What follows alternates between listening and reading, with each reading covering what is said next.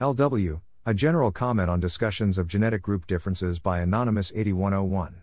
Welcome to the Nonlinear Library, where we use text to speech software to convert the best writing from the rationalist and EA communities into audio. This is a general comment on discussions of genetic group differences, published by Anonymous 8101 on January 14, 2023 on Less Wrong. Content warning discussion of racially motivated violence and coercion.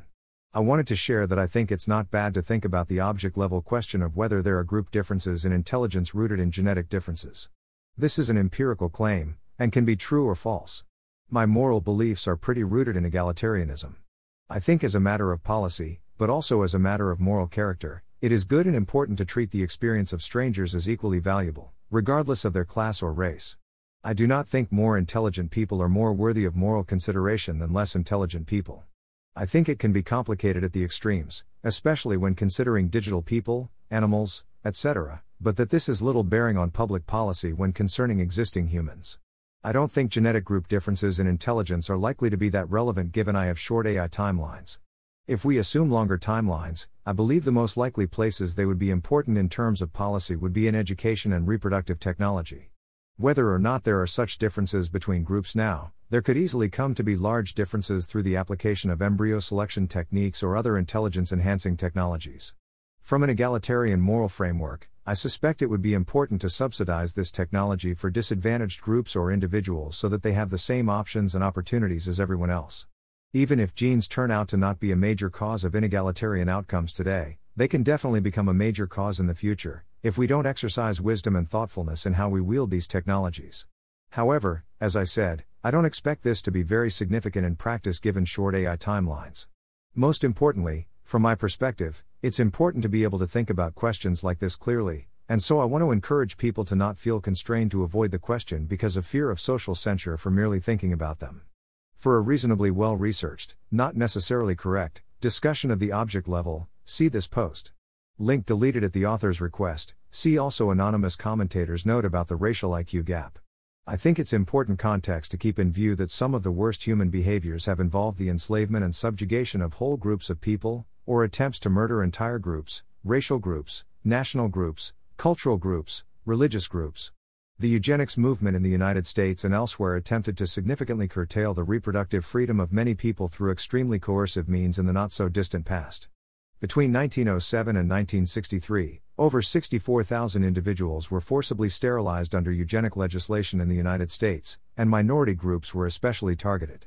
Presently in China, tens of thousands of Uyghurs are being sterilized, and while we don't have a great deal of information about it, I would predict that there is a major element of government coercion in these sterilizations. Coercive policies like this are extremely wrong, and plainly so. I oppose and condemn them. I am aware that the advocates of these policies sometimes use genetic group differences in abilities as justification for their coercion. This does not cause me to think that I should avoid the whole subject of genetic group differences in ability. Making this subject taboo, and sanctioning anyone who speaks of it, seems like a sure way to prevent people from actually understanding the underlying problems disadvantaged groups or individuals face. This seems likely to inhibit rather than promote good policymaking. I think the best ways to resist reproductive and other forms of coercion go hand in hand with trying to understand the world, do good science, and have serious discussions about hard topics. I think strict taboos around discussing an extremely broad scientific subject matter hurt the ability of people to understand things, especially when the fear of public punishment is enough to prevent people from thinking about a topic entirely. Another reason people cite for not talking about genetically mediated group differences, even if they exist, is that bringing people's attention to this kind of inequality could make the disadvantaged feel terrible.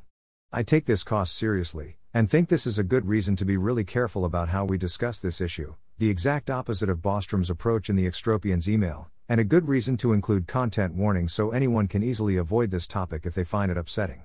But I don't think forbidding discussion of this topic across the board is the right society level response. Imagine a society where knowledge of historical slavery is suppressed, because people worry it would make the descendants of enslaved people sad. I think such a society would be unethical, especially if the information suppression causes society to be unable to recognize and respond to ongoing harms caused by slavery's legacy. Still, assuming that we were in a world like that, in that kind of world, we can imagine that the information leaks out and a descendant of slaves finds out about slavery and its legacy, and is, of course, tremendously horrified and saddened to learn about all this. If someone pointed at this to say, Behold, this information caused harm, so we were right to suppress it, I would think they're making a serious moral mistake. If the individual themselves didn't want to personally know about slavery, or about any of the graphic details, that's fully within their right.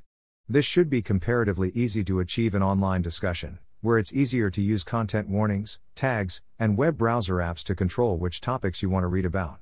But society wide suppression of the information, for the sake of protecting people's feelings, even though those individuals didn't consent to being protected from the truth this way, is frankly disturbing and wrong. This is not the way to treat peers, colleagues, or friends. It isn't the way to treat people who you view as full human beings, beyond just being a terrible way to carry out scientific practice, it's infantilizing and paternalistic in the extreme. Thanks for listening. To help us out with the Nonlinear Library or to learn more, please visit nonlinear.org.